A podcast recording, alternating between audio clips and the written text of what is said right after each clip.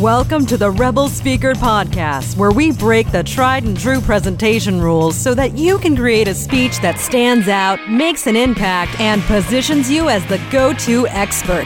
And now, your host, the instigator of the Presentation Rebellion, Dr. Michelle Mazur. Hey, hey, hey, welcome to episode 20. I can't believe it's been 20 episodes already of the Rebel Speaker podcast. This is your host and the leader of the Presentation Rebellion, Dr. Michelle Mazur. And on today's show, we are going to continue the discussion of how to stand out as a speaker, how to book more speaking gigs and build your speaking business by standing out and being different from your competition. So let's do this. On episode 19, we started a three part, which I'm now morphing into a four part series about your unfair speaking advantage. And this idea came to me because I noticed that speakers were all pitching themselves the same way. They were doing these generic pitches that didn't help them stand out, highlight what they do, what their ideas are, and how they're different from their competition. So I am saying no more to that. So in episode 19, we discussed how your personality and what you bring to the stage makes a big difference in positioning yourself as a speaker. So you'll want to go check out episode 19 if you haven't heard that because it's a core component. And in the episode today, we're going to talk about how having a strong point of view that you get known for is vital to landing speaking gigs. Like I've said before, if you want the whole skinny right now about your unfair speaking advantage and how you can start using it today, head over to drmichellemazur.com backslash advantage. You can get the whole blueprint that I've created for you and start figuring out what your advantage is today. But let's now turn to your ideas and how your ideas make you stand out. A presentation that pushes boundaries will cause an audience to think about your topic differently. And it even might stir a bit of controversy. And don't worry about that. Controversy can be a good thing to be memorable. Too many speakers recycle the wisdom of greats who've gone before them. They discuss the same case studies and cite the same research, and then they wonder why they can't land speaking gigs. These speakers sound like everyone else because they're presenting the same content that everyone else has. Their individual speaking businesses get lost in the crowd of competition. Developing your own unique viewpoints is critical to finding your unfair speaking advantage and being able to position yourself as different in the speaking market. And these ideas are critical for building your signature talk. The authors of the book Rework say it best. A strong stand is how you attract superfans. They point to you and defend you, and they spread the word farther and wider and more passionately than any advertising could. So think about that. If you have a strong viewpoint and your audience spreads it, it does more for your marketing of your speaking than anything else, than any other speaker marketing you could develop. So, to have this strong viewpoint, you must have a message that is different from other speakers in your market. You've got to understand your voice in the larger conversation about your topic. And most importantly, how your ideas, opinions, stories, and viewpoints make you stand out. Otherwise, you'll always be struggling for speaking gigs and you'll be stuck competing on price with other speakers if you don't have a unique perspective on the conversation. So, how do you find this unique viewpoint? And I'm telling you, you're already sitting on it because you have ideas in your head right now that make you stand out, but perhaps you've been a little bit afraid to test the waters and put them out there.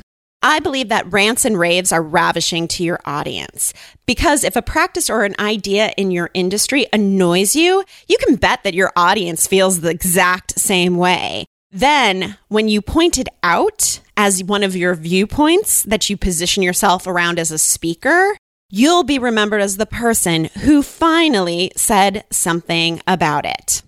So, here are two questions to help you brainstorm how your ideas could position you in the larger conversation.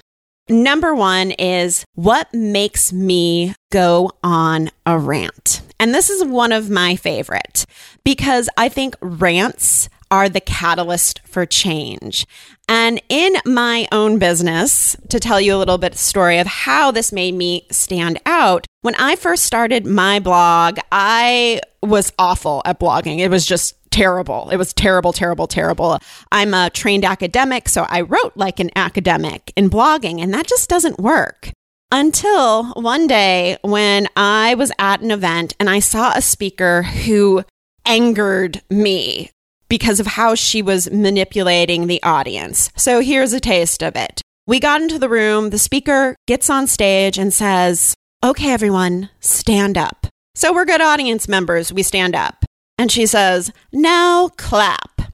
So we begin to clap. You have given me a standing ovation. Now I must earn it.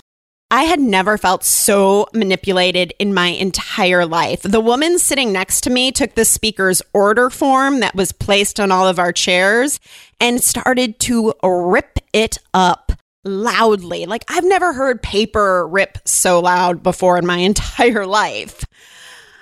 And I went home that night after seeing that speaker and I wrote a post called How Not to Be a Motivational Speaker. I'll link it up into my show notes. And it was the post that scared me to put it out into the world. But I pushed publish anyway, and it got a lot of social media traction, a lot of comments. But what surprised me the most was an email I got. The subject just said, Your blog post. I opened it up and I was like, oh man, here it comes. I'm going to get reamed for this. The note was like, I loved your How Not to Be a Motivational Speaker blog post. I am looking for a new speech coach. I have a big event coming up. Would you be interested in having a conversation about how we could work together? Now, at this time, I didn't even have a business. I was a blogger. Like, there was no business there. But I said yes. And I had a conversation, and that person became my very first client. And that was exciting because the rants, that passion that we feel to make a change that is fueled by our rants, they're ravishing to our ideal audience.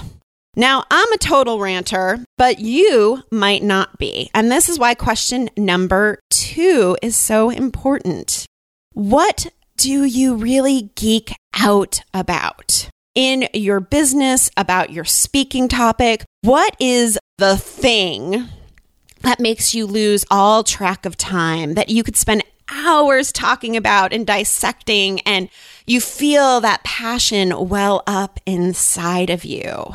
So think about this as an activity that is so engaging that you're just in that state of flow.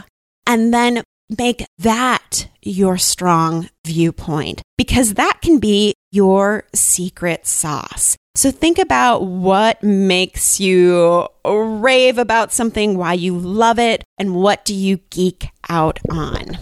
And when you have the answers to those two questions, you can begin to develop a strong viewpoint. And in speaking, I call this your big idea statement, where you craft one sentence that produces a huge transformation for your audience because your ideas, your rants, your raves, they are what make you stand out.